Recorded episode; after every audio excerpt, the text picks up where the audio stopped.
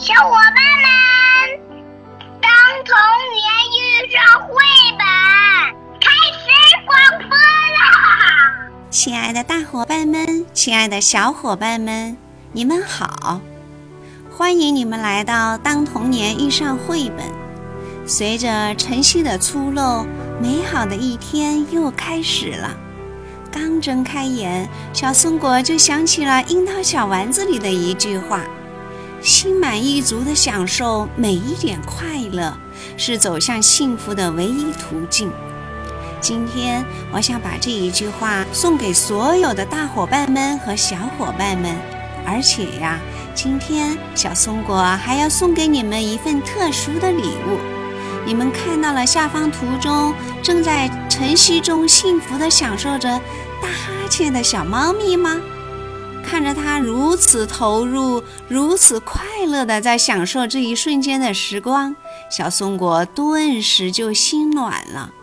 超可爱的小猫咪，你们知道吗？这幅作品的作者是来自湖北武汉的傅伟英，他是武汉广播电视台的主任播音员、新闻主播，也是武汉艺术小人才比赛的评委，还是武汉播音主持中级职称的评委。她是一位超级热爱生活的才女，业余生活丰富多彩。会跳舞，会画画，会书法，每一幅作品都让人过目不忘，并且呀，她还有一个小爱好，就是给动画片配音。现在我们一起来分享他配音的动画片《小门神》。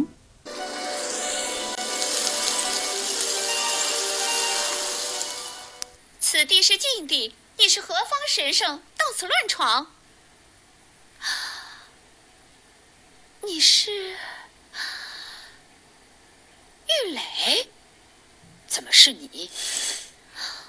我在这儿看守一个封印。你不是花仙吗？人间的花都在温室里用机器养着，不需要花仙呵护了。你，你怎么变成这个样子了？我打开了一个封印。封印。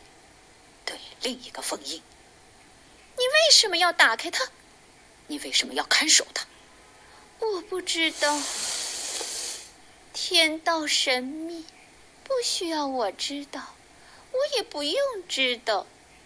可我知道，我也知道，我要打开它。玉磊，你总这么固执。那次你在桂花树下等了我七天七夜，你知道。我为什么没来吗？为什么？因为你自私。